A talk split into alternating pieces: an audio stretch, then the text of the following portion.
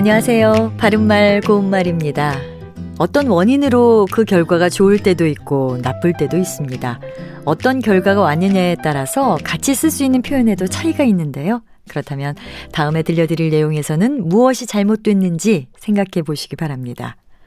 환경 호르몬 물질인 파라벤이 암에 걸리기 쉬운 조건을 만드는데 기여했을 것이라는 결론을 내릴 수 있다.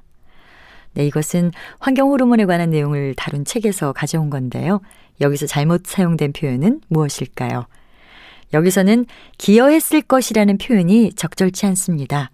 기여하다는 일반적으로 도움이 되도록 이바지하는 것을 말하는데 도움이 된다는 것은 긍정적인 면으로 말할 때 한해서 쓸 수 있습니다. 예를 들어 그는 국민교육에 기여한 공로로 훈장을 받았다. 이 시스템은 업무 효율을 높이는데 크게 기여했다. 이렇게 쓰는 게 맞겠죠.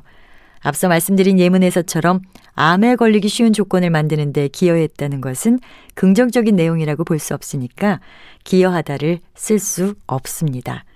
이와 같이 부정적인 결과를 가져온 경우에는 작용하다 같은 표현을 쓸 수 있겠는데요.